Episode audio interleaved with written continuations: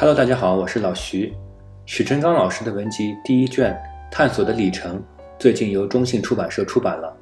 经纪人读书会的徐晶老师组织了一次讨论活动，我也有幸参加了。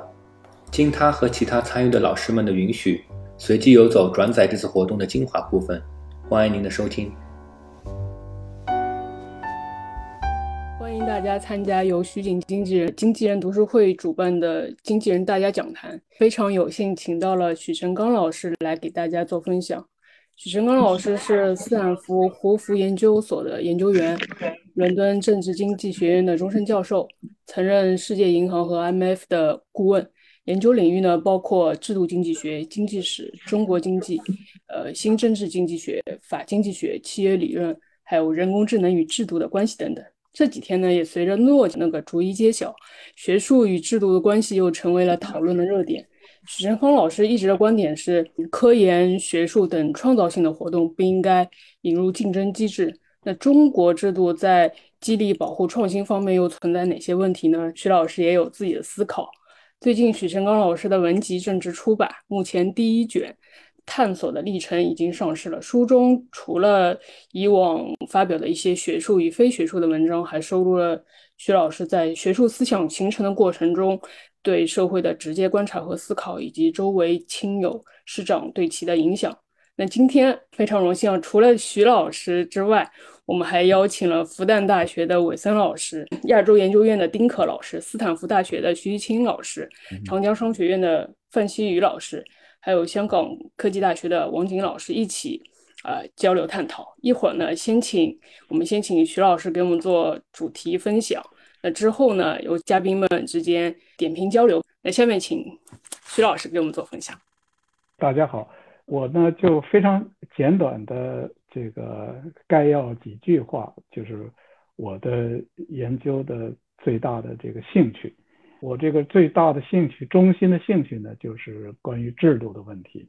在我的看法里呢，制度它是社会科学的中心的问题。比如说，因为我自己主要是经济学的学者，但实际上我并不同意这种人为的划分，就是把经济科学同社会科学的其他学科呃严格的划分开。我认为这个呢。这个人为的划分呢，原本是为了探讨的时候的方便，但是呢，当这个划分变成了一个隔离墙的时候呢，它实际上造成更多的是造成了问题，因为这个社会问题呢，呃，原本是分不开经济的现象、政治的现象和这个普遍的社会的现象。比如说，在经济学里边最最基本的一系列的问题呢，是离不开。政治学讨论的这个核心的问题离不开法学讨论的核心的问题，也离不开社会学讨论的核心的问题。呃，所以呢，这也是为什么我更愿意讨论社会科学，而不是简单的呃讨论经济学。那么在讨论经济学的时候呢，教科书的经济学呢，实际上里边是有非常重要的制度方面的假设的。那么教科书的经济学里边呢，制度上的假设就是自由产权是得到了充分的保护的，那么合同是有制度来执行的。那么是在这样的假设下，才有整套的经济学的教科书的道理讲出来。但是实际上呢，呃，为什么自由产权是能得到保护，或者它是不是能得到保护？如果能得到保护，它为什么能得到？呃，他得不到，他为什么得不到？得不到了又会怎么样？那么这些呢，都超出了经济学的教科书的范围了。呃，合同的执行背后呢，都是有专门的制度来执行的。经济学家呢，哪怕讨论到合同的时候呢，哪怕是合同的理论呢，他也是假定我的合同设计好以后，后面另有一个机制，那个机制，呃，通常的经济学呢就不去管它了。再有呢，就是。如果我们只看经济学，也会看到一些重大的问题呢。呃，是经济学里的重大问题，但实际上呢，你回答它一定是要讨论到制度，而不是在经济学的教科书的范围里能够找到答案的。比如说这个呃，这个市场制度就是资本主义制度的这个呃产生跟发达，这个本身就已经超出了经济学教科书的范围了。产业革命的产生，才使得全世界有了发达国家和不发达国家。在没有产业革命之前，世界上的国家都差不多。为什么会产生产业革命？那么，为什么有的国家它不产生产业革命，但是它能够很快的能追赶？为什么还有更多的国家它连追赶也不能？它根本就不能追赶。这都是为了什么？还有一个经济学的一个非常大的分支，叫做这个发展经济学。发展经济学里边的最基本的问题就是关于这个不发达的经济。这里一个非常基本的经济学的问题就是。这个全世界大多数的国家都是不发达的国家，为什么这些国家不发达？经济学的增长理论，按照他的这个理论去去看的话，那么这个国家都应该是不发达的，应该很容易发达起来，因为学别人，然后会获得投资。所以为什么大多数的国家是不发达，而且保持长期的不发达，而且保持的国家和国家之间这个差距越来越拉得大，而不是越来越缩小？人们会说啊，这不发达的国家呃不能保护私有产权，呃这不发达的国家呃没有法治，那那又是为什么？为什么这些国家不能保护私有产权？为什么这些国家里没有法治？这些问题呢，都是制度的问题。就是不讨论制度的问题是没有可能呃来理解这些现象的。再下一个重大的问题就是呃什么是制度？那什么是制度呢？那么在呃经济学里边呢，有非常著名的诺斯的定义。那么诺斯的定义呢，就是说制度呢，它是社会博弈的这个规则，呃，是人造的这种约束的条件来约束人的行为的。这个定义呢，它的优点呢，就是它以这个高度抽象的方式呢，保证它这个定义呢是包罗万象，就是说把所有的可能的制度啊全包括进来了。但是呢。当它是这样子的优点的时候呢，它就自动的带来了缺点，啊，就是说或或者说就叫做它的特点。那么它这个优点带来的缺点呢，就是它没有了重点。因为人类社会上的制度，如果我们讲的是包罗万象，那么就有非常重要的制度，也有很多很多不太重要的制度，比如说。按照它这个定义呢，那么大街上的这个红绿灯的协调方式也是一种制度。那这样子的制度呢，和有没有宪政这样子的制度相比呢，就是非常非常细微末节的小的制度。比如说，呃，足球也是一种制度，篮球是另一种制度，等等等等。那你就有无数的制度。那么这是它的缺点之一，就是说它不分轻重了。另外有一个由这个带出来的一个缺点呢，就是当它同时定义了所有的制度的时候呢，就有各种各样的结构。在你有各种各样的结构的时候呢，这就使得你很难去集中的讨论特定的制度的结构。但是实际上呢，我们的任何的这个呃其他的关于制度的定义或者讨论呢，其实是离不开诺斯的这个定义。但是呢。我们总是可以有所突破，有所发展，而不是停留在诺斯的定义上来回来回就转这一句话，转这一句话，你永远也不可能有深入的对制度的认识。就是你永远去争论这个定义是什么，你是永远也不可能有深入的认识。为了要想要深入的认识呢，我想提一点，就是我的看法。我的看法呢，就是制度呢，作为一个社会科学。我们的目的呢，不是就是给一个定义，不是就给一个描述。作为科学呢，我们是要认识它的结构，认识它的机制。为了这个认识它的结构，为了认识它的机制呢，那么我们就要有个起点。我们的起点就不能只是说它是社会博弈的规则。我讨论的起点是什么呢？我讨论起点是制度的最基本的成分。那么。我这个讨论的制度的最基本的成分是什么呢？是两个最基本的成分，或者叫三个，或者叫两个。这个基本成分呢，就是人权、产权和政治决策权。我之所以说或者两个或者三个，原因呢，就是人权和产权是可以合并的。呃，可以合并的这个概念呢，是洛克的概念。在洛克的概念里，人权就是产权，产权就是人权，这两个是不分的。时间缘故，我在这里不展开了。但是总而言之呢，人权产权是关于任何一个社会里个人的基本权利，政治决策权呢是和它对应的。政治决策权呢，讨论的不是个人权利，而是集体决策问题。而这个不同的结构呢，它原本的基础是不同的。个人的权利和集体决策的权利是怎么配置的呢？在这个社会上是不一样的。在这样的基本成分上，才构建出来了不同的制度。那么在不同的制度下呢，任何一个特定的制度都有它这个特定的制度自己的结构。这个就是社会科学啊应该讨论的核心的内容了。为了要理解这个制度的结构，尤其是要理解这个制度的结构的演变呢，我呢就再进一步提出来下一个重要的帮助分析的一个概念，我把它叫做制度基因。用制度基因这个概念呢，来帮助我们来分析这个制度的结构，哪些是更基础的。哪些是在这个更基础的上面再衍生出来的，以及制度的结构是怎么样演变的？时间缘故，我这里也都不展开。用了这些个讨论呢，在这个讨论的基础上呢，那么我们最关心的是最大的社会问题，而不是所有的问题，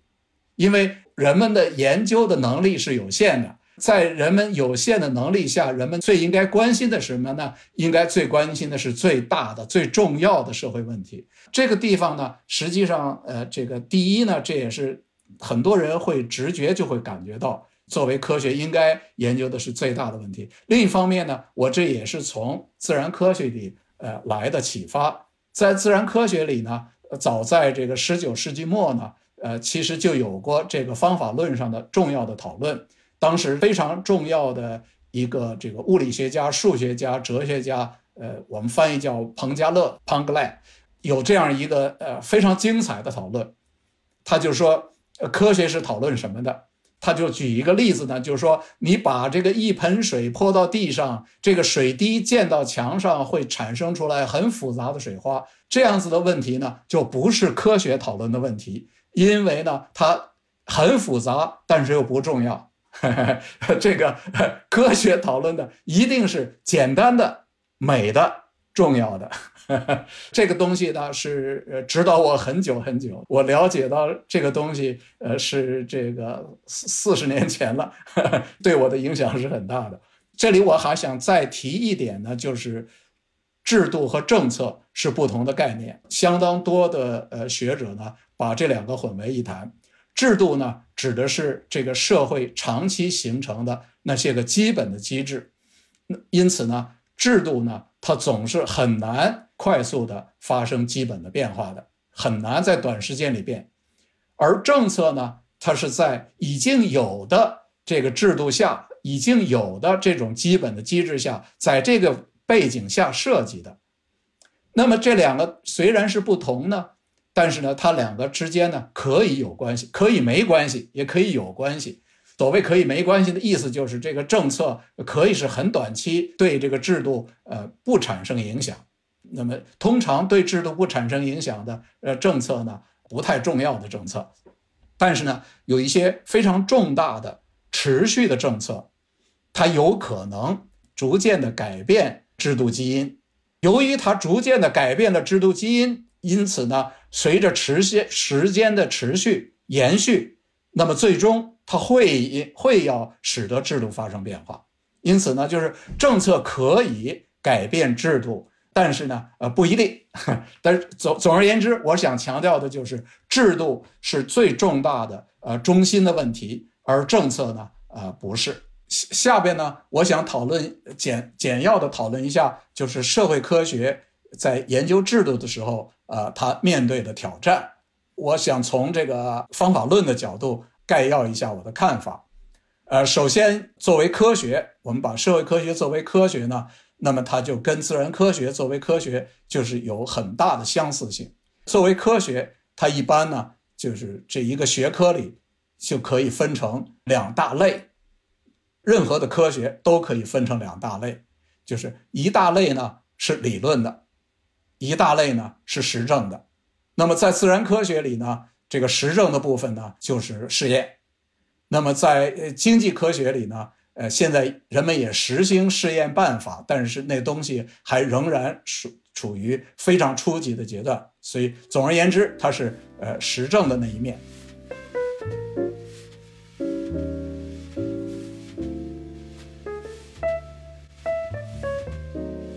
那么，我想先概要一下我对于这个社会科学的理论的我的看法。那么，我的看法呢，就是这个，当然我们关心它，都不是为了定义，不是为了简单的来描述这个，都是为了要在科学上有创造，要在科学上有成就，就是我们有有科学上的雄心大志，想要发展科学。所以我们才来讨论这个问题。我们要想要讨论理论，目的就是想发展理论。发展理论，我们关心的就是新的理论，关心的是创新的理论。创新的理论是从哪儿来？那么我们就需要关心这个问题。我想这个概要一下我的基本看法：新的理论的产生从哪儿来呢？它一定应该是从观察来，它是以观察为基础产生出来的直觉。以这个直觉为基础，才产生理论。我这句话的反面是什么呢？我这句话的反面就是新的理论的产生，一定不是纯粹的想象，一定不是纯粹的逻辑。什么是纯粹的逻辑呢？比如说纯粹的博弈论，比如说纯粹的你把这个一般均衡理论上升，上升到了高度的抽象的阶段。然后你说我上升到那个阶段以后，我在这个数学上再推什么？当然现在这东西不时髦了，我这样讲像是在讲空话。但是在我念呃博士的时候呢，那段时间里就是这个时期，那个时期呢，一般均衡理论呃抽象到了微分拓扑学里去了。这个在拓扑学的领域里，那么就只有极其个别的。呃呃，最了不起的经济学家、数学家，呃，能够做那个工作，呃，但是实际上呢，呃，他就没有能够产生出来结果。所以，为什么那个领域现在没有了？没有的原因，就是因为它是纯逻辑的推呢，呃，它就不是从这个社会现象里来的。那么，这个呃，刚才讲的是这个起点，那么这个起点呢，下边就是构建的理，怎么构建理论？构建理论呢，一定是基于观察产生出来的直觉，在这个基础上呢，人们在寻找以哪些个基本假设作为基础，构建出来一个逻辑的框架。那么，这个所谓构建的逻辑框架，在很多情况下是数学，呃，是呃数学的这个呃理论。但是呢，呃，这里边的核心就在于，它是原本的起点是从观察来的。是从观察里来的直觉，而这个假设呢，基本假设呢，它一定必须是和实证相关的，就是和和实证毫无关系的那些基本假设呢，一定不成为基本假设，或者它你拿它做了基本假设以后呢，这理论是站不住的。再有一点呢，就是但凡是社会科学的理论，这个社会科学理论是必须要有可检验的理论的。结果的可检验的预测的，就是预言的。任何不能够以实证方式检验的那个理论，它不是社会科学理论。我这句话里边呢，其实带有一定的批评的含义了。我不想把批评的话讲得太露骨。这个呃，我想用正面的方法，在正面的这个方式。再解释一下我刚才那句话的呃含义是什么？那句话的含义就是，比如说博弈论有很多很多的结果，博弈论的结果呃基本上都是不能验证的。博弈论在社会科学里是什么地位呢？我的看法就是，博弈论在社会科学里的地位，相当于偏微分方程在物理学里的地位，就是这么回事儿。偏微分方程这个整个这个领域。整个就是微积分、微分方程、偏微分方程，所有这些东西的产生都是物理里产生出来的，是由于物理的产生产生了这个东西，再在数学上有了发展。但是偏微分方程不是物理学，因此呢，它是在物理学 在旁边 呃呃产生出来的非常重要的一种方法论。从这个意义上讲呢，这个就是博弈论在经呃社会科学经济学里的呃地位，就是它很重要，它是重要的方法论，但是它自身不是社会科学，就如同偏微分方程不是物理科学，偏微方程是数学。那么我想说的就是这个话，就是说你可以在博弈论上有很重要的别人可以用的结果推出来，但是呢，那是帮助了社会科学，它自身还不是社会科学。那好，呃，这个社会科学的第二个大的方面呢，呃，就是实证的方面。那么我也想要呃强调一下，我我认为这个作为实证的这个领域，呃，它到底是在做什么呢？实证的这个社会科学呢，它的最重要的目的，它的基本的目的呢，是发现新现象，验证新理论，创造新的度量。那么我这个话呢，它的背后还有什么话呢？它的背后就是带有批评的含义了。现在在这个实证呃学方面呢，人们特别极端的关心识别的问题啊、因果关系的问题啊等等。那么我想要强调呢，识别的问题啊、因果关系的问题啊，这些呢是应该为以上我说的这些基本目的服务的。它自己不是目的，它自己不是方向。就是说，你在识别的问题上，在因果关系的问题上，方法论上有了重大的推动，能够帮助别人，很好。但是那是方法论，社会科学不是就是这。社会科学一定是发现新现象。验证新理论，这个里边呢，还有一个重要点呢，就是创造新的度量。创造新的度量，这是什么意思呢？原因就是因为这个实际上呢，度量呢，通常讲的就是这个，是不是你能找到数据啊？然后你找到数据，然后以后你才能够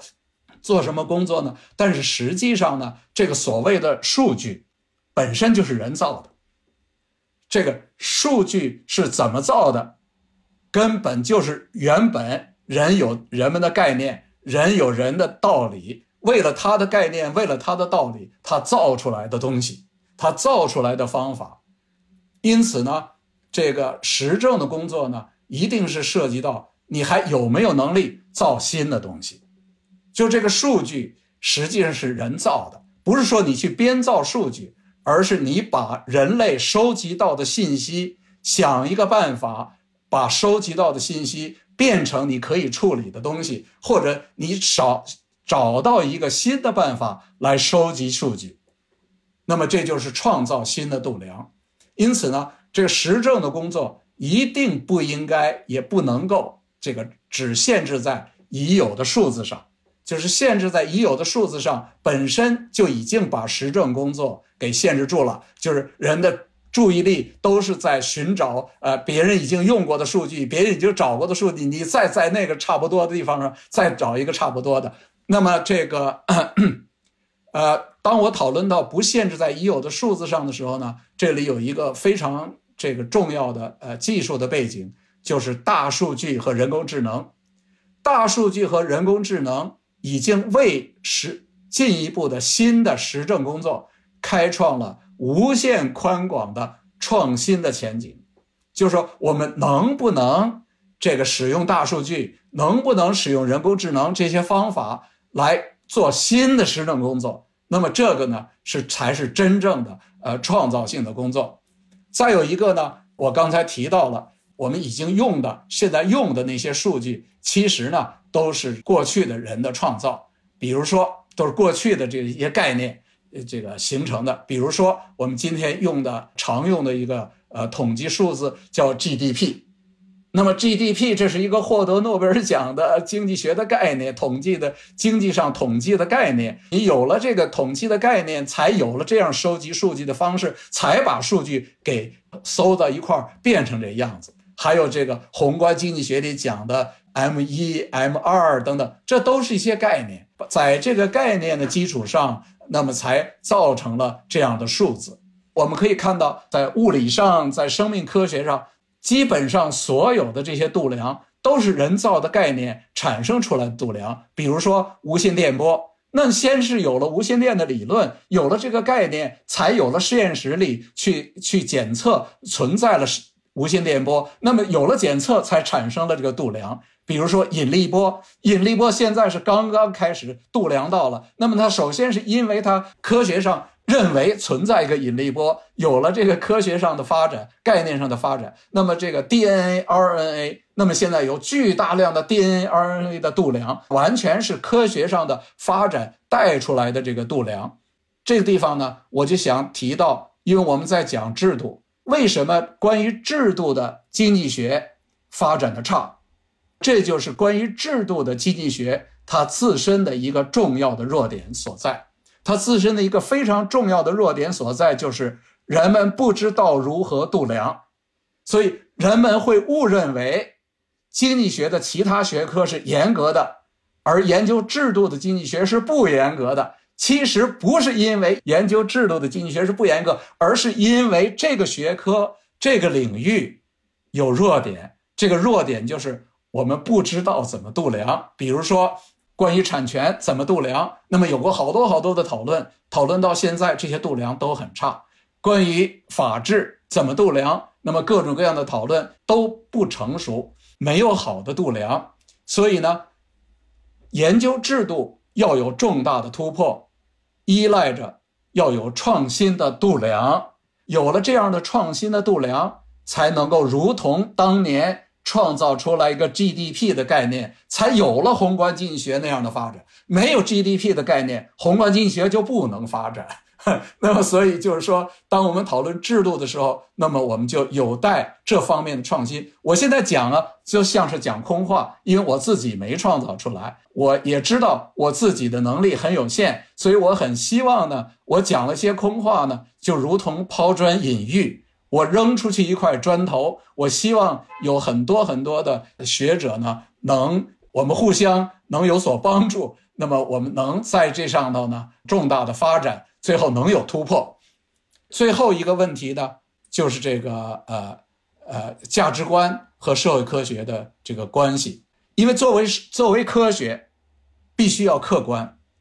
所以呢，往往流行一个见解，就是社会科学应该没有价值观。之所以社会科学应该没有价值观呢，是为了让它客观。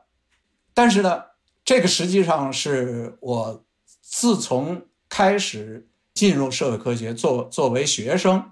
就从来在考虑的问题，是非常基本的问题。那么，经过长期的这个思考，也阅读很多的这个著作，也跟很多的了不起的学者呃交流。那么，我想概要一下我自己的看法。我自己的看法就是呢，实际上彻底的没有价值观，以这个方式来认定作为客客观性的标准呢？呃，是错误的，为什么呢？原因是实际上，社会科学是离不开最基本的价值观的。那我这句话讲出来好像有点危险了，这个是不是会要把社会科学搞垮掉了？我这里想讲的呢是非常具体的，呃呃一些问题，比如说非常非常具体的，比如说经济学的起点叫做效应函数。效应函数是不是没有价值观的呢？当然不是。效应函数这个背景是是哲学，是那是哲学观念。这个哲学观念自身当然是有价值观的。那么在这个经济学的效用函数的基础上，再进一步构造的就是社会福利函数。社会福利函数有没有价值观？当然有，有非常清楚的价值观。对不对？因为什么叫社会福利呢？社会福利实际上你有不同的构造方式，任何一个不同的构造社会福福利函数的方式都是价值观。比如说，最常见的构造社会福利函数的方式是把所有人的效用加加总加和，那这什么意思呢？这是平等的意思，这是每个人有权利的意思。因此。经济科学，当它号称它是没有价值观的时候，它其实它有一个非常非常基本的价值观，就是人的最基本的权利，在经济学上，在社会科学上是一个重大的挑战，因为你没有现成的工具了，你把别人天认为天经地义的建立的那个工具，呃，拿来讨论一个跟他不一样的那件事儿，你那个工具没有了。那么我最后呢，呃，在这个呃，再稍微说两句话，我就结束了。我就想说呢，呃，我们讨论的所有的这些问题，这个 其实呢，都跟弄懂中国是密不可分的。就是弄懂中国，必须要研究制度问题，必须懂得中国的制度。中国它的制度和世界上的别的国家啊有个非常大的不同，就是呃，这个世界上没有任何一个国家像中国那样有过两千多年的帝国的制度。两千多年的帝国制度是很特殊的。那为什么它是这样的？这个制度给中国留下来的是什么？给中国今天留下来的是什么？中国的今天的制度哪些是那个时候留下来的？哪些东西我们想改变？为什么中国想要改变？有些地方很难啊！还有，中国今天的制度里边有非常大量的成分是从苏联学来的。中国为什么这个曾经在十九世纪末二十世纪初有大群的知识分子努力的想要建立宪政，做了大量的努力，有了这个变法，有了辛亥革命，有了中华民国，有了中华民国的宪法，有了这个呃很多很多的推动，但是呢，最后呢，呃，中国走了苏联的路，建立了苏联式的制度。这是为什么？就是为什么它的制度啊是是这样走的？由于中国是这个这样子的学习的苏联呢，所以人们必须要关心苏联，因为中国是这个中中国的最今今天中国的最基本的制度仍然是当年从苏联学来的。为什么苏联是那样的变化？过去的俄国为什么会变成了苏联？然后苏联为什么会解体？解体之后的苏联为什么建立民主宪政如此之困难？这都是为了什么？这些问题其实都是连在一起的。你懂得中国，必须懂得中国的制度；懂得中国的制度，必须懂得和今天的制度相关的所有的过去的制度以及外来的制度。因为中国的制度从来也不是单独从中国自己产生的。懂得中国的制度，必须懂得。其他国家的制度，就是单独的看中国，永远也弄不懂中国。那么这个就实际上跟自然科学是一样的，就是为什么自然科学这个物理学要看宇宙？因为不懂得宇宙，不懂得地球。你要懂地球，必须懂宇宙。那么为什么生物学家要研究虫子？你不懂得虫子，你也不懂得人。呃，有一些医生啊会感到很气愤。说为什么花那么多时间去弄老鼠？因为你不懂得老鼠，你也不懂得人。这个呢，呃，我们讨论中国的制度呢，这个啊，必须懂得啊其他的制度。那么我想要讲的，今天要讲的，呃，就到这儿。呃，那么下边呃，请其他的呃呃同事们这个发表高见或者或者质询。谢谢。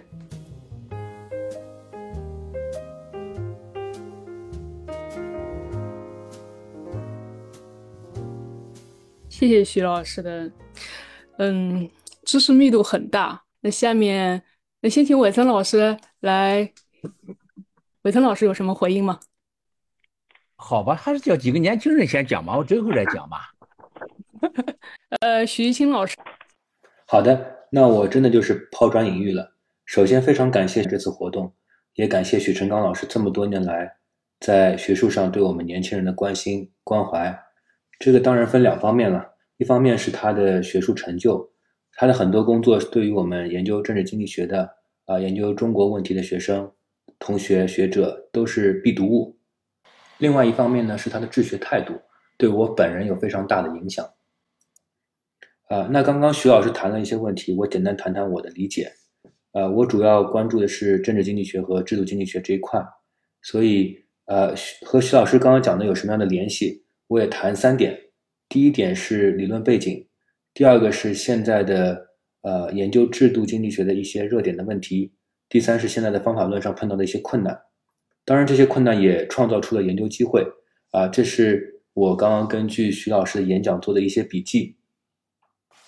第一个，我讲理论背景啊，刚刚徐老师也已经讲了。一开始大家呢试图把这个所有的现实实证的证据全部都抽象掉，我是不是能够推出一些公理？啊，当然最初是阿罗开始做这些工作，然后呃其他的学者包括阿马蒂亚森啊，他们做了很多近乎是纯数学或者应用数学的研究。啊，我们比较熟悉的是阿罗不可能性定理，其实森也有一个版本的他的不可能性定理。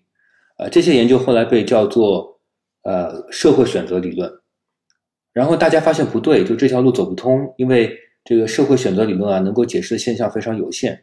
那么一些学者，比如说布坎南啊、图洛克，他们就开始说，啊，我们怎么去实证的研究一些西方国家的制度啊，包括一些非发非非发达国家的制度啊，然后再建立模型。这套工作呢，后来被大家叫做公共选择理论。然后这些工作后来又有科斯诺斯等人啊，我们所所谓的这个新制度学派的学者有一些耦合。后来呢，又有一大批人物出现，包括威廉姆森啊啊，斯坦福的 Grave 啊，他们做了很多跟制度与文化相关的研究。然后最近几年或者十几年呢，又有一批学者，他们试图用在经济学里面发展的新的工具来研究政治经济学和制度问题。比如说我们比较熟悉的阿西莫古鲁、Tim Bessly。Myerson、Masking 当然是徐老师的老师之一了，还有刚刚去世的这个呃 Lisina，还有之前得诺奖的阿贝基·班纳基啊呃 Tablini、Person，他们基本上都是试图用合约理论的工具和一些动态博弈的技术，来试图用比较抽象的方式，在呃有限的范围内理解一些国家的特定的制度，当然也结合了一些实证的工作。但是就像徐老师刚刚说的，虽然这听上去，呃，如果你看这些论文的话，数学很复杂，非常的技术化。但其实如果跟自然科学做对比的话，我们仍然处在一个非常非常原始的阶段。这跟我们想要研究的问题的复杂性有关，这是第一点。第二点呢，我想简单谈一点，我觉得在制度研究上面，呃，大家都非常想研究，但是比较难研究的问题。一个是制度是如何维持和变化的，尤其是它是如何复制自己的。啊，这个其实，在理性选择的框架内是挺难研究的，因为如果在理性选择的框架下，啊，我们这个游戏的参与者啊，对自己的和别人的利益都是认识的很清楚的，就定义的很清楚。但是有时候呢，这些所谓的利益是很模糊的，啊，而且有时候因为参加博弈的人员的变化，就会改变制度，因为制度是会漂移的。但是我们现在的数学工具呢，并不能非常好的刻画这种数这种制度的漂移。以及制度怎么样自我复制？我就说一个特别特别简单的例子，啊，大到欧盟，小到我们一个单位一个系所，多了一个成员国，少了一个成员国，或者多了一个秘书，或者一个秘书退休了，这个制度就会发生变化。那么怎么去理解这个事情呢？第二个比较有意思的问题呢，就是啊，制度和政策之间的关系。刚刚徐老师也提到了，呃，我们从诺斯那里就知道，他把制度理解成。啊，正式制度、非正式制度和一些习俗，那么制度到底需不需要第三方来实施呢？有一派认为，啊，制度只有被第三第三方实施的那才叫制度。啊，我是不同意这个观点的，因为我觉得这个呃概念太窄了，一些习俗啊也可以被理解成制度。但是如果你把第三方实施抽离掉的话，你就必须有激励相容，这个制度必须是能够自我实施的。啊，这个时候我们就需要理解。啊，每个参与制度的成员，他们的动机和他们之间的关系是怎么样的，以及他们的信念是怎么样的？那这时候问题就非常复杂。那第三个比较有意思的问题呢，是我说的这个制度跟信念、社会结构、意识形态，他们之间都有非常大的关系。啊，制度其实并没有那么硬，对吧？同样是宪法，比如说美国宪法，很多国家呢，呃，也用几乎一模一样的美国宪法，但是在操作层面，这个制度是完全不一样的。说明制度并不是这张纸在起作用，而是其他东西在在起作用。关于制度，诺斯以及其他学者谈了很多，但是制度到底是什么东西？它和信念、呃，社会结构有什么样的关系？呃，以这其实大家并没有非常非常深刻的认识，至少在形式化这件事情上面，啊，并没有非常好的形式化。啊，然后大家做了许多什么工作呢？就是说，在特定的社会，我是不是能够抽象出一些结构？啊，比如说这是一个啊，以选举来。呃，这个主导的社会，那选民他的利益是怎么分配的？政客怎么去迎合选民？啊，这样的一个这个制度结构，然后在一些其他社会，精英之间又是怎么博弈的啊？就我们说，呃，这非常 context specific，也就是说啊，非常针对特定国家的状态，发发展出一个小小的模型，希望在一个比较短的尺度内有一定的解释力。OK，花了很多时间，最后最后啊，我想再提一下，在方法论上研究制度有哪些困难。第一点呢，其实我们。人类社会是一个复杂系统。今年的诺贝尔物理学奖就是颁给了复杂系统。所以呢，我们不可能像阿西莫夫在呃一本这个科幻小说《基地》当中写的那样，发展出一套预测历史的理论。在我看来啊，这是不可能的，因为变量太多了，然后这些变量呢又纠缠在一起，形成了一个复杂系统，所以只能是科幻小说。那么徐老师的书呢，就给我们一个启发，就是我们可以去研究那些比较稳定的啊优美的秩序。它形成秩序了，我们再去研究。那么这样的研究呢，呃，可能的发现可以稳定的存续下来。啊，现在对于西方国家有一些抽象，因为它的结构比较稳定了。但对于其他国家呢，其实我们并不知道它的呃政治秩序的结构是什么，还有很多这个数据收集的问题。第二个方法论的困难呢，是我们现在使用的呃动态博弈的这个数学工具。啊，这个新宇当然是专家了，我这个是。完全是门外汉。其实虽然听上去很 fancy 啊，但是能做的事情很有限啊。如果你超过三个人，就很难刻画，对吧？啊，但是我想注解刚刚徐老师刚刚说的啊，我们刚刚开始，虽然大家看到那些发表在特别好的杂志上的论文，看上去技术很复杂，其实我们做的事情还是非常有限的。我们的研究机会还有很多啊，我就说到这里。小徐老师刚刚提到范老师，那范老师接下来您来说说吧。好呀，呃，就是首先也是非常感谢徐老师。虽然徐老师刚才说博弈论这个的时候，我背后直冒冷汗啊，这个，呃，我我从后面往前面说好了，因为徐老师最后最后那一段讲社会科学和价值观的部分，我就是听得特别的五体投地。然后，呃，我想问，其实有几个问题啊，稍微具象一点的问题，其实也是刚才一清问到的，说这个，尤其是在制度演变过程中间，如果考虑到动态博弈的话，呃，从从理论来讲，有很多很难解的问题。但是我想问一个更具象一点的，其实刚才徐老师刚刚开始的时候就说到一个，说如果我们去看过去几次的产业革命的发生的地方，有一些共通的特点。所以我的问题就是，呃，哪怕我们已经知道了说这个一次好的产业革命发生的条件是什么，那么接下来的问题就是我们要怎么去创造说使得决策者们有激励往那个方向努力呢？对这个问题很好，这个呢实际上就已经关系到我的我提出来这个制度基因的道理了，就是我之所以提出来制度基因这个呃这个概念呢。实际上是原本，这个我在试图，呃，分析这个制度演变的时候呢，就是说这个抽象的，把它这个人，呃之间的这个激励机制的问题和制度上应用这个诺斯的概念，就是这个所谓的制度就是人造的约束嘛，所以你可以把他面对的约束，呃，写出来。你可以把人之间的激励机制写出来，你可以把人互相的猜测，呃，这个写出来，就是说数学上把它们写出来是做得到的，但是下边的问题呢，就是如此写出来的这个数学的模型，你也可以有呃极其大量的人，甚至无限多的人，呃，你都可以写出来，呃，但是呢，问题就是。呃，这是解不出来的。这个不但解不出来，就是我我我自己原本的背景呢，呃，其实是过去是做这种物理问题的，这个在物理学里叫 simulation，在经济学里叫 calibration，就是我原本是这种专业做那个 simulation，做那种大规模的 simulation，呃，是原本是干这个行的，所以我并不害怕一个问题解不出来。因为呢，呃，你可以有办法去 simulate，但是但是呢，这个这个社会科学的问题跟呃自然科学的问题，呃，它的最大的不同呢，就是你在自然科学里呢，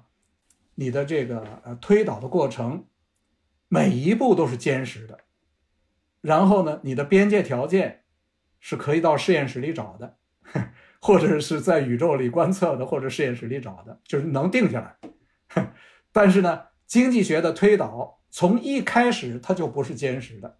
就是它从一开始，比如说什么叫这个所谓的效应函数，所谓的生产函数，都是飘在半空中的，它不是物理学的。这个任何一个表达方式，就是这个物理学上的每一个东西都是坚实的 表达出来的。那么，呃，于是呢，就是你实际上是做不了这个真正意义上的这个 simulation。那么这是问题之一。问题之二，就是经 在这个经济学里呢，写这个复杂的数学模型，其实这个很多很多。那么，当人们无法做，就刚才我讲的，就是其实你 calibration 是不可能盲目的做的，你得先要知道它的数学性质。那么下边的问题就是，你非常有可能呢，就是你写出来的这个复杂的数学模型呢，连数学性质也搞不清。那么连数学性质也搞不清呢，你做的这个 simulation 呢，这个就是有所谓的局部优值和全全体优值的问题。那你怎么知道你那局部优值就是你实际中呃见到的问题呢？呃，然后你那个全局的优值可能根本也不知道在哪儿，因为这数学性质搞不清。所以呢，在刚才讲的这些条件下呢，就使得这个模型呢是写得出解不出，而且性质也搞不清，那么就变得没有用了，因为你 不能够做 simulation，它就没有用了。所以呢，你就要想办法把它简化。那么怎么简化呢？那么我想出来的一个重要的中间步骤，就是我说的制度基因。所谓的制度基因，其实呢是个中间步骤，但是这个中间步骤呢，一定不是随便找的。所以这个中间步骤呢，用我们的行话说就是 reduced form，对吧？这个 reduced form 一定不是随便找来的，就是这个东西。它在历史上保持很久很久的相当大的稳定性。刚才易清提到，就是这个实际的政治中、实际的制度中非常的不稳定。对，如果我们看任何的东西都放在一起，那有许多许多的不稳定。但是，当我们看长期的大的历史的时候，你会看到有一些东西非常稳定。所以，我们把这个非常稳定的东西，把这个。在它的基础上会建立起来其他的制度的细节的这个东西，把它叫制度基因。那么试我试图呢用这个办法来大幅度的简化制度呃演变的这个这个分析。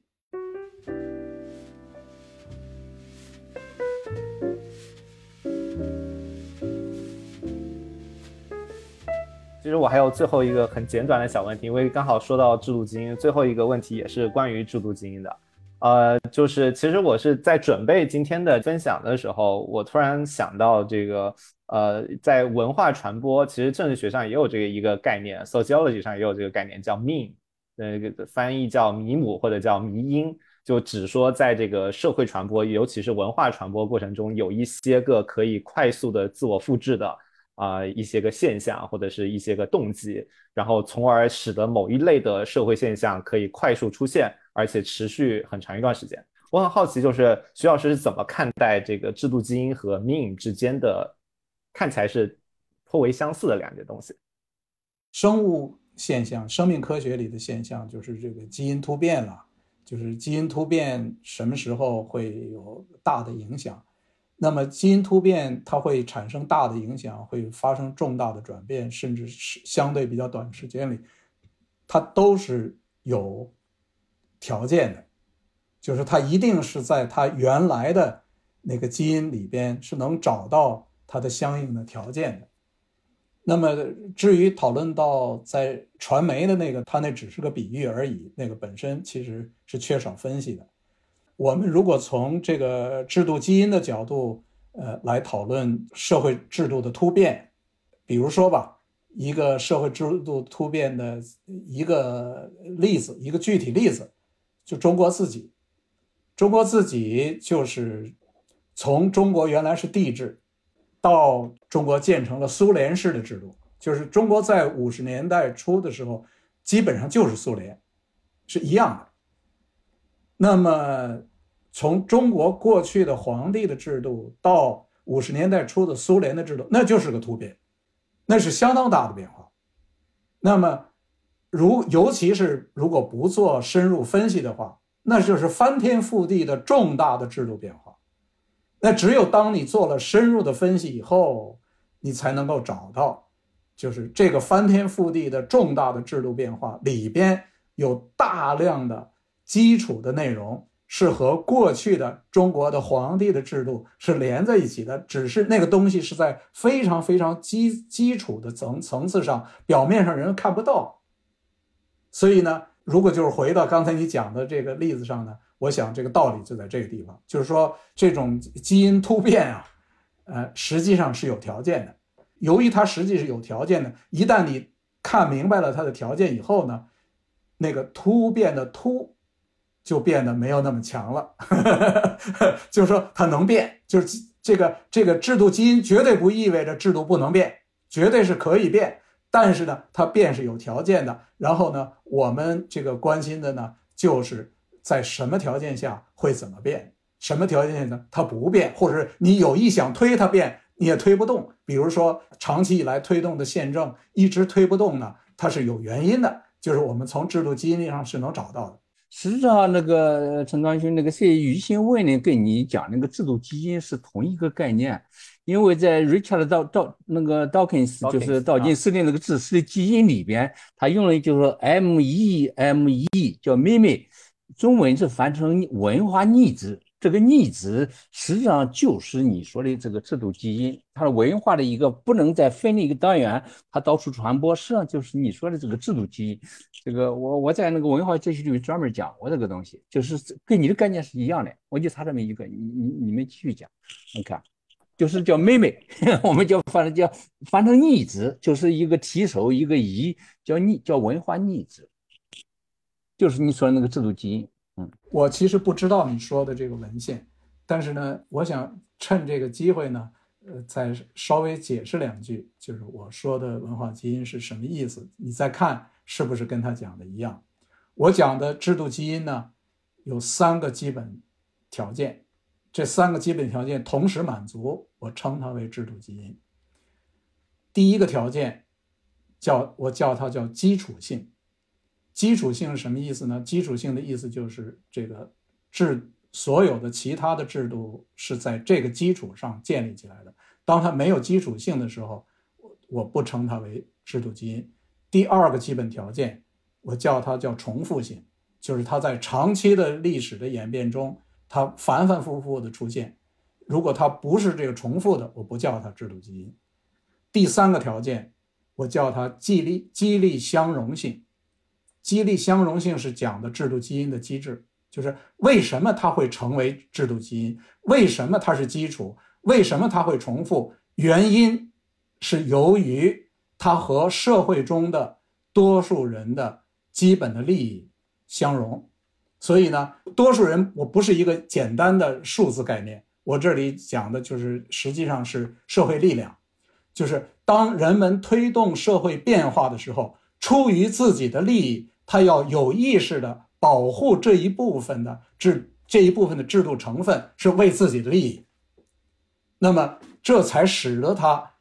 不断重复，这才使得它成为其他制度的基础。所以，如果你刚才讲的那个概念跟这个是相似的，那就是相似的；如果不同的，那就是……但是我我很想知道，我回头回头再跟你请教那个文献，因为我不知道那个文献。嗯，谢谢谢谢。好吧，下面是丁壳在讲吧，讲过以后，我一会儿讲一下那个稍微那个 belief，或者是那个那个 ideology，就是这个这个东西和这个制度变迁的关系，再回到这个话题上来，是不是丁丁丁老师？嗯，啊好啊，那么呃，徐老师晚上好，呃，经纪人嗯书友会的呃各位朋友大家晚上好，呃，今天嗯非常高兴呃徐景邀请呃参加徐老师这个新书的这么一个报告会。呃，让我呃再度有机会呃亲耳聆听呃徐老师的教导。我还记得，呃，就是在整整六年前，二零一五年的十月份，邀请徐老师夫妇呃到日本访问一周，这一周的时间，嗯，从早到晚，朝夕向您请益。呃，虽然我的研究方向是分工啊、产业链啊、创新网络等等。呃，方向不太一样，但是在这个科研境界的提升上，对这个学术的发展规律的认识上等等这些方面，我觉得呃，这一个星期呃，对我呃本人是一个极大的提升。今天我还是延续在日本时候的风格吧，这个继续向您提一些问题，提一些问题。呃，一个是比较抽象的、比较大的问题，一个是比较具体的、呃比较小的问题，但是都都和中国的这个创创新。的这个发展，呃，有一定的关系。第一个问题，呃，是关于呃制度竞争、制度学习和制度融合，呃，这三者的关系的。呃，您的研究的一个起点就是比较呃不同的制度的它们的这个结构的不同，那么不同的这个制度结构会对这个经济发展带来什么样的影响？那您早期的呃非常著名的工作，呃和这钱颖一老师关于这个苏联的 U form 和这个中国的这个 M form 的呃这个比较，呃那么这个这两种组织架构的呃这个差异，就导致这个呃。中国可以比较顺利的向市场经济转轨，而苏联，嗯，前苏联在这一块在遇到呃很大的障碍。包括您在这本《探索的历程》这本新书当中，您对这个科尔奈呃老师的这个《资本主义制度》这本书有一个长篇的呃非常有深度的这个书评。那么在这本在这个书评里面，您是进一步比较了这个资本主义制度和社会主义制度的一些根本性的差异，特别是您提到这个软预算约束，它是在这个。社会主义制度下会导致长期的这供应的呃不足，供应导长期的短缺。但是在中国这样的这个混合经济 形态下，呃，它却因为激烈的市场竞争，反而会产生这个大量的供生产过剩。那么您对这个机制的分析，对我其实都是非常有启发的。那么今天呢，我想向您请教的问题呢，是我们能不能换一个视角？呃，讨论了一下这个不同的 system、不同的制度之间，他们相互学习、相互融合，甚至达到这个相互的这种制度趋同的这种可能性，在社会科学当中是一个比较小众的议题。但是我最近梳理了一下文献，我发现一百多年来一直有学者在关注它。嗯，最早的我了解到的是这个德国的社会学家齐梅尔，呃，他就提到这个不同的文明。呃，在相互对抗、相互竞争的过程当中，他们的组织架构、他们的制度是有可能会相互融合在一起，会会会会会趋同的。后来，这个到了六十年代的时候，第一任的这个诺奖经济学奖得主丁丁伯根丁伯根，他又提出了这个趋同的学说。那么他当时观察到现象呢，是社会主义阵营和资本主义阵营为了在这个激烈的对抗当中战胜对手，所以不得不借鉴和学习对方制度当中的一些优势的。呃，精华的部分来弥补制度自己制度的不足。那么，比如说，当时社会主义阵营开始引进一些个这个激励机制，而资本主义阵营呢，它的这公有制的部门，呃，在不断的扩大。那么，它对劳工权利的保护，呃呃，在不断的这个强化。那么，他当时是预测这个这两种制度实际上是在相互趋同、相互影响、相互趋同。不过很遗憾啊，这个后来我们知道苏联解体。那么最近呢，我之所以想到这个问题呢，是因为中美的这种对抗。中美对抗的过程当中呢，这个清华大学的这个崔志远老师，他又引用了这个丁丁伯根的这个趋同学说。那么他认为呢，中美之间实际上也在产生这种制度学习和制度趋同的现象。就我本人因为在从事这方面的一个研究项目，所以我我对他的这个观点产生了比较强烈的共鸣。因为我我观察到，虽然中国一直在坚持我们的这个中国模式，但是实际上在中国的呃这个一这个大的系。体系当中的一些个子系统的层面，我们实际上一直是在向美国学习，呃，而且是在强化呃和加快呃这种学习。那么我比较关注的就是这个创新的这个领域，创新体系的这个领域。比如说我们的大学制度，中国第一流的大学 都在引引进这个美国的这个预聘制，非非常的美国化，非常的美国化。可能全世界的大学最最接近美国的大学，可能就是中国的这个顶尖的一流大学。那再比如说，最近国家在建这个国家实验室，投入几十亿呃人民币，呃各个地区各个城市都在建这国家实验室，这也是美国的制度。那么再比如说，中国这么最近四五年一直在提出要搞居民融合，外国这个很多学者和政客，他们是从比较负面的角度来看，他认为是想通过这个民间部门来偷窃取国外的这个呃前沿技术。但是我我感觉其实还是希望能够借鉴美国的经验，因为美国的基础科学，美国的一些个底层技术的研发，实际上真正的它的一个巨大的推动力量是它的这个军工部门。那么我们在搞军民融合，实际上也是借鉴美国的经验。那么这是中国向美国在学习。那另一方面呢，这个美国也在似乎也在向中国学习。比如说，美国本来一直是强调要小政府，对产业政策是持一种非常否定的态度的。但是我们看国家安全顾问沙利文前去年、今年的几次谈话，他都特别强调产业政策对美国经济发展，还有在中美对抗过程当中的重要性。那包括这个美国提出要搞基建，包括他强调这供应链安全、经济安全、经济安全保障等等，这这一系列想法实际上都受到中国的影响。那我想向您请教的就是，在不改变制度基因的情况下，在这个制度的。这个根本性的制度不发生改变的情况下，那么通过这个子系统的这某些子系统层面的学习制度学习，呃，有没有可能提升这个本身这个体系这个效率？如果您的答案是 yes 是可能的话，那么我对中美的发展的未来就会比较乐观。那如果是像您刚刚这个讲话当中提到的这个。所有的这个重大的创新成果都是在盎格鲁撒克森的那个制度基因下才能产生的话，那么中国再怎么学习，那咱们的根本制度不改变的话，那么是似乎这个未来就很悲观。所以这这个问题，制度趋同的问题，通过制度学习来来实现去制度趋同有没有可能？呃，这是我想向您请教的第一个问题。呃，因为这个问题比较长，是是不是您先给给回应一下？这问题其实直接关系到了我讨论的制度基因的问题了。实实际上，你刚才讲到的那些这个所谓的制度趋同呢，其实更多的不是制度，更多的是政策，就是在给定制度下，政府采用不同政策，用这些政策的方式来改变自己。那么，当然这些政策呢，呃，是试图呃要改变一些，就是改变一些制度。就是我刚才在提到，就是说这个政策是不是最终能改变制度？这个尤其是基本制度，需要这个政策要触动了制度基因的。当这个政策不触动制度基因的时候，那么你采用政策的时候，你会在一个短时间里，呃，有有一些什么后果？但是呢，它不会最终不会改变这个制度，因为改变制度必须。是要制度基因要动了，啊，制度才能动。所以呢，呃，就是说我会不会制度趋同呢？实际上这里关键呢就是，呃，这个制度基因会不会在演变过程中，呃，逐渐趋同？还有呢，就是刚才你提到产业革命，这个永远都是产生在同样的这一类的制度里，呃，但是这个本身是不是会让人感到？呃，悲观或者乐观呢？其实并不是，原因呢，是因为产业革命产生的国家，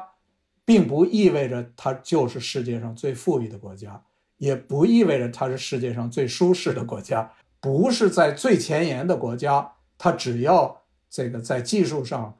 就是它的制度使得它在技术上能和这个第一线的国家离得足够的近，其实它也和最前沿。也差不多，离得很近很近。比如说日本、德国、法国等等这些，在这个从第二次产业革命起，都和这个最前沿离得非常非常近。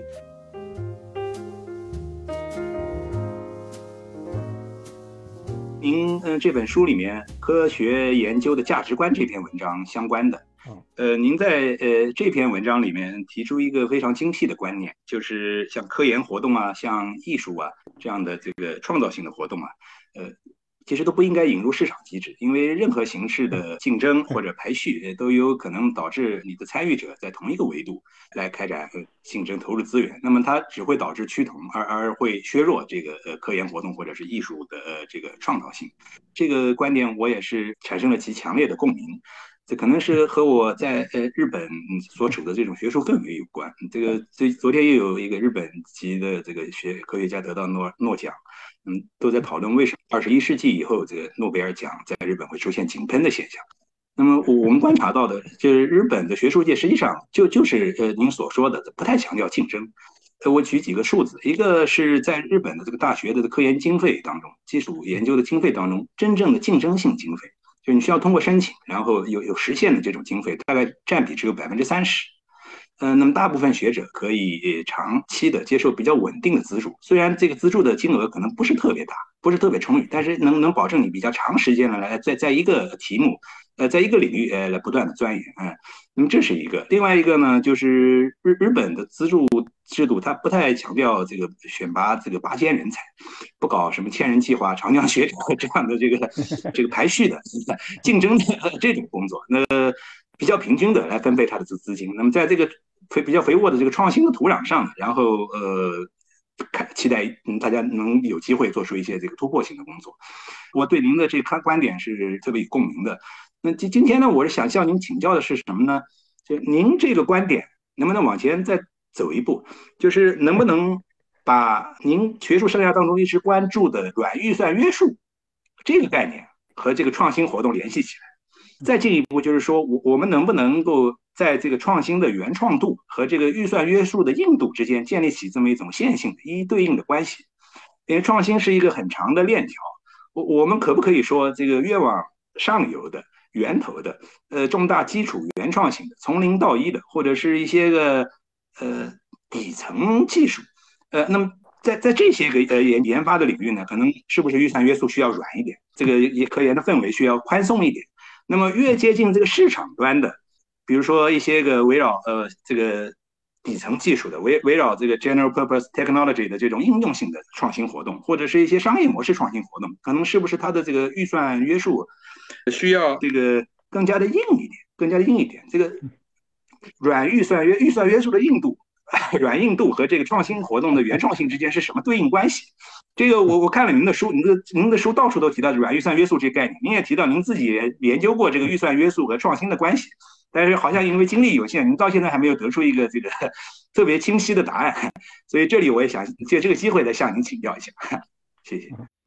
好，非常好的问题。呃，是这样，那你那个讲的和我的看法，呃，大体上接近，就是只要进入到了实用的范围，就是到了应用的范围，呃，尤其是进入了商业。这个硬预算约束是必须的，就是这个为什么？就是当我们讲这个产业革命的时候，呃，产业革命它就是不是单纯的科学发现，产业革命的意思就是是商业上有了革命性的变化了，但是这种革命性的商业上的变化是来自科学的，呃，但是呢，一旦进入商业。制度基因里非常重要的部分就是硬预算约束，就是它有不但是硬预算约束非常硬，不但是硬预算约束，而且是聪明的硬预算约束，这个是非常聪明，就是用今天的话叫智能的。这个智能不是靠自动化，靠的是制度，由它这个市场制度带来的非常聪明的筛选。那么这个问题就又回到了基础科学。就是刚才你在谈，就说这个基础科学是不是就是软预算约束就有利于基础科学呢？肯定在最基础的地方呢，不可以有很强的这个激励机制去挂钩，这个这是肯定是不是是有害激励机制的。但是另一面呢，有一个非常重要的问题，不是单纯的预算约束问题，能能够解决和能够讨论的，这就是这个呃呃。选择就是谁是有创造力的，谁是可以拿到资源的，就这个选择，这个选择的问题又是依赖制度的。所以，单纯的软预算约束，不意味着你就能产生好的科学、好的科学家。是，所以一定是要有好的那个制度，这个制度本身在选择学者上起了作用。好，谢谢。这个呃，陈刚兄讲的这个，我基本上都同意吧。呃，这个实际上我们这个呃呃讲制度，这个在经济中的这个作用，我觉得很重要的一点是，这对制度这个概念，实际上在英文里边牵涉好几个概念。一个是 system，一个是 institution，还有最近到晚年，哈耶克给给那个诺斯都讲的 social order。实际上，我们很大程度上讲的今天讲的这个制度，这个包括资本主义制度、社会主义制度和中国制度、东方制度、西方制度啊，都是那个 social order 这个概念。但是对于我们刚才这个陈刚勋讲所谓的这个制度，实际上很大程度上有有一点那个可能是跟疫情这个呃不大一样的是是什么呢？就是就是对 institution 理解。实际上在那个按照诺斯的那个解释，他把 institution 我们都很熟悉了，它分为三个部分，第一个叫 formal rule，一个叫 informal constraints。还有一个是这个 enforcement characteristics，就是实施特征。实际上就是他把这个区分了一个，就牵扯的一个，就是这几年我自己做的工作是什么呢？这里边我是把 institution 把制度看成是一个逻辑发展过程，就是人在社会交往中会产生一种 order，这个 order 被称为 custom，叫习俗。而这个吸收在普通发那个过程里边呢它就变成一种 convention 实际上我们这个可能看到了像喷嚏一样我已经叫王勇把它翻过来了。喷嚏一样你靠那么一个 convention 这里边很大程度上它还不是 institution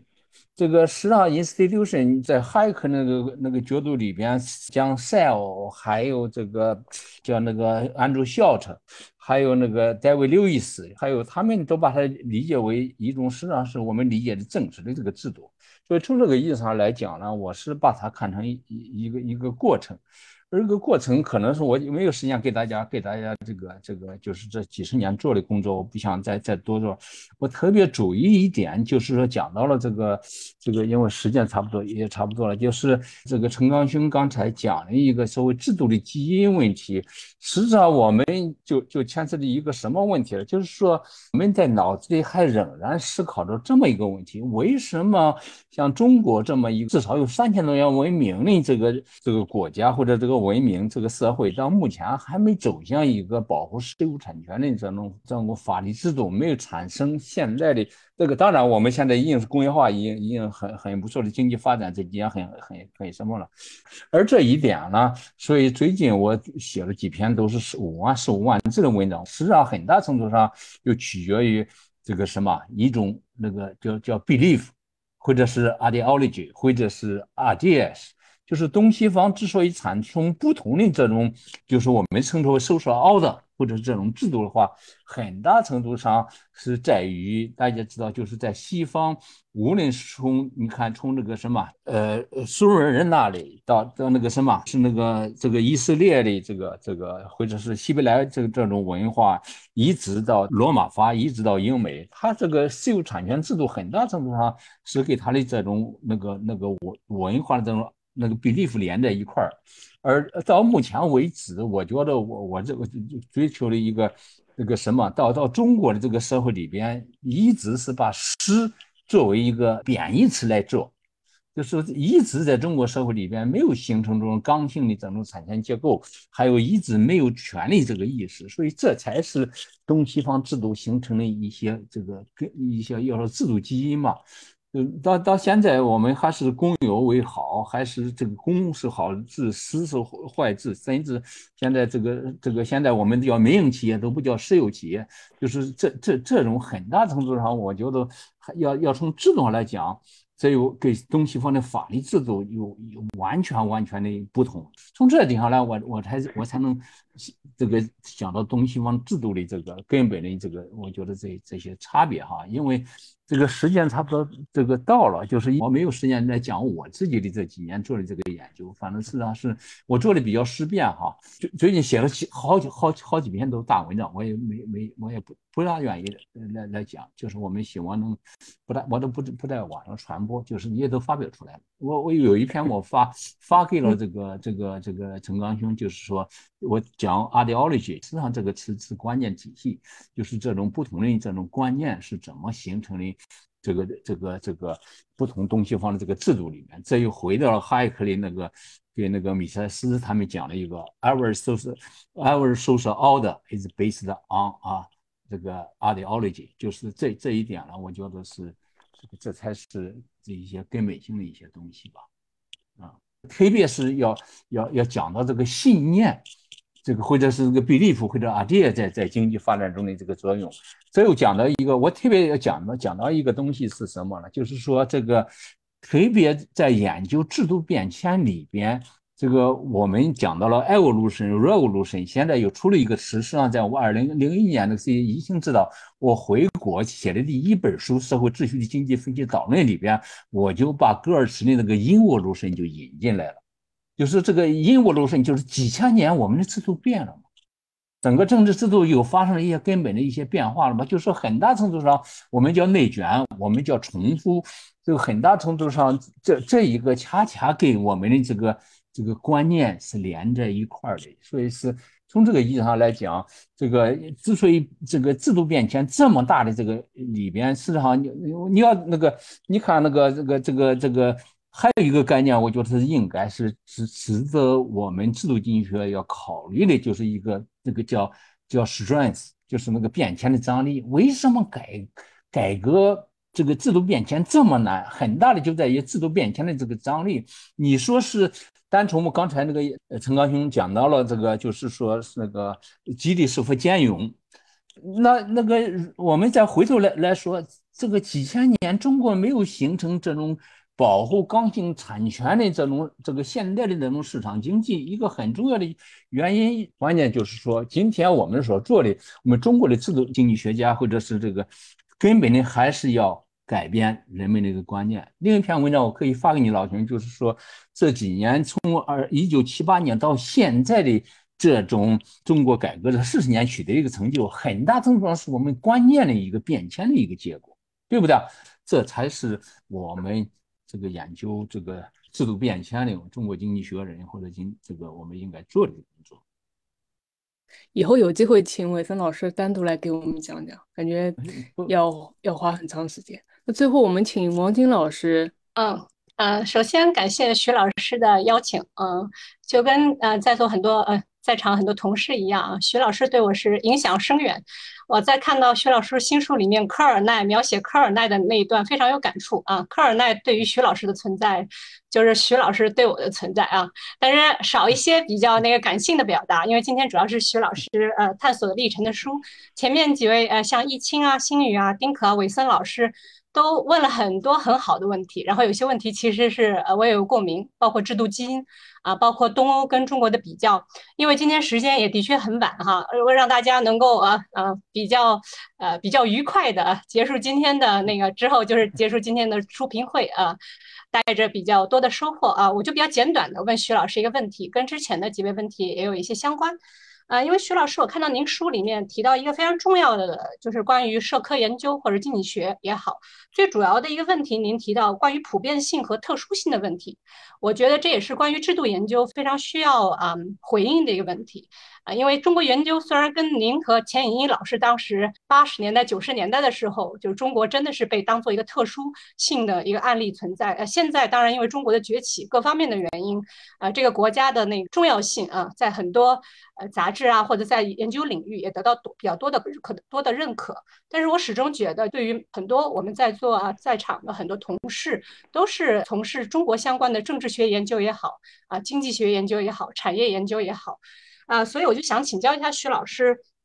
关于您提到的制度基因啊，还有创造新的度量，就是尤其是制度经济学一个比较大的突破，您能不能给我们讲一讲关于中国的呃背景之下啊，是什么样的定量化的那个度量，可能是像您说的，能够比较能够抓住中国的特殊性，但是呢又能满足普遍性，因为我啊。读了您二零一一年那篇非有非常有影响力中国改革和发展的制度基础，实际上就是讲中国啊从帝制开始啊到很多有受苏联影响啊两次比较大的政治运动，然后改革开放，呃，然后您您研究了为什么改革开放会成功，在七八年之后，什么是制度条件，然后为什么东欧解体啊，在这个转轨过程当中，其实有很多是您的一些对中国制度方面的比较特殊的感悟，而且我当初也留意。到您提到，嗯，阿西莫格鲁啊，是也是一个在制度方面，他研究了除了中国之外的很多国家啊。您就特别说啊，他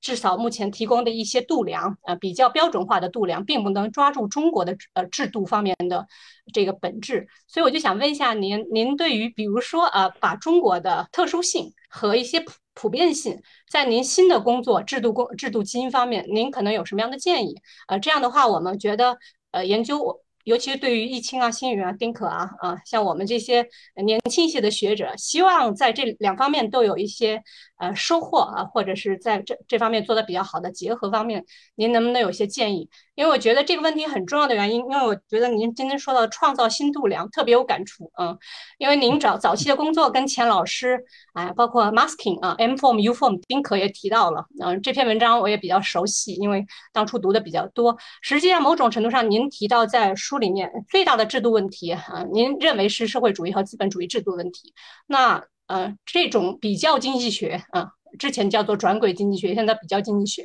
像这种其实也是需要处理度量的普遍性和特殊性的问题。我知道这是个很困难的问题，能不能您您给我们提一些？那么这个呃，的确就是这个度量的问题呢，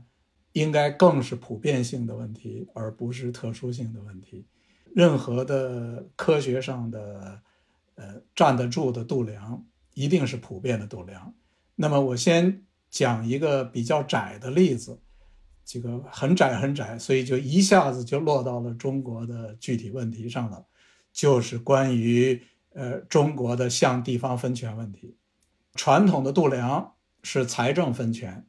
之所以传统的度量是财政分权，原因是因为财政分权是一个在西方发展了这个有充分发展的理论，就是在西方。有这个联邦呃财政分权的这么一整套的道理，那么在这个在这个概念下，那么它就有了它的这个呃度量的办法。但是呢，当我们讨论到这个中国的向地方分权的时候呢，实际上基本概念就不一样，就是中国的向地方分权和西方国家讨论的联邦制下的是两回事。所以呢，这个从财政的角度看，就变得很窄很窄。所以，一个好的向地方分权的度量，一定需要重新造。但是可惜现在没人造出来，就是没有一个好的度量，因此没有办法度量中国的向地方分权。这个造呢，就是说在概念上，它一定不限制于正式的财政收入，哪怕就是财政。它也一定不限制于正式的财政收入，而是这地方和中央的财政的方方面面，而绝对不仅仅是正式财政收入。然后它向地方分权，其实大量的内容都是非财政内容，就是当人们把这些非财政的内容都忽略了以后，实际上就没看清楚中国的向地方分权。于是呢，各种各样的讨论呢，就是一旦定量化。就那个定量，由于那个定量没抓住大量的内容，那么就就偏了，就就漏掉了非常重要的事情。那么这是一个呃很具体的例子。那么我再给一个比这个问题再宽一些的普遍性的问题。实际上我刚才讲的这个道理呢，就是如果有了一个发明，找到了这样一个度量的办法，那么这个度量的办法呢，其实它一定是普遍的。你找到了一个度量的办法，你就可以拿来度量其他的国家，只是现在呢，呃，没有发明这样，这个没发明出来，所以不知道怎么度量。另一个例子呢，呃，就是呃，就是法治，就是什什么叫法治？呃，是这个什么叫法治呢？怎么度量法治这个问题呢？实际上，在从九十年代起，国际上就有大量的这个讨论。就是国际上的学者里边，就是经济学的、政治学的、法学的，呃，尤其是世界银行，呃，出头协调大量的讨论，然后也也这个提出了很多很多的度量办法，但而且有很多的度量都放在网上，你到网上都能查到，但是呢，所有的这些度量呢，都做的不怎么好，于是呢，虽然人们在这个做跨国研究。呃，做回归分析的时候，人们会去用，但是呢，这里头没有突破。但这个突破呢，一定不是这这种这个大兵团作战，很多人协调，这个讨论碰撞脑子，我不认为这个是是能产生突破的。这因为这个突破是需要科学的突破，就是在科学在社会科学上对这个问题要有突破性的新的概念，把这个东西抓住。就是我自己没有做到，所以我也不能瞎说。这个像是像是想想吹牛，其实我也吹不起来，因为我也没做出来。但是呢，我我的看法就是这个问题呢，呃，一定需要科学上的突破，然后呢，呃，才能有好的度量。而一旦有了这个度量，那么这个度量就是这个普遍适用的。哎，好的，谢谢徐老师，今天非常感谢徐老师和各位嘉宾。谢谢谢谢徐老师，谢谢各位老师从世界各地连线，有些已经很晚了，有些还还在凌晨，可能大家各位老师辛苦了。那今天我们这个线上的分享跟讨论就到这里，谢谢各位老师。本次节目到此结束，谢谢您的收听。随机游走听友群现在开通了，加入方式请见播客文案和置顶评论。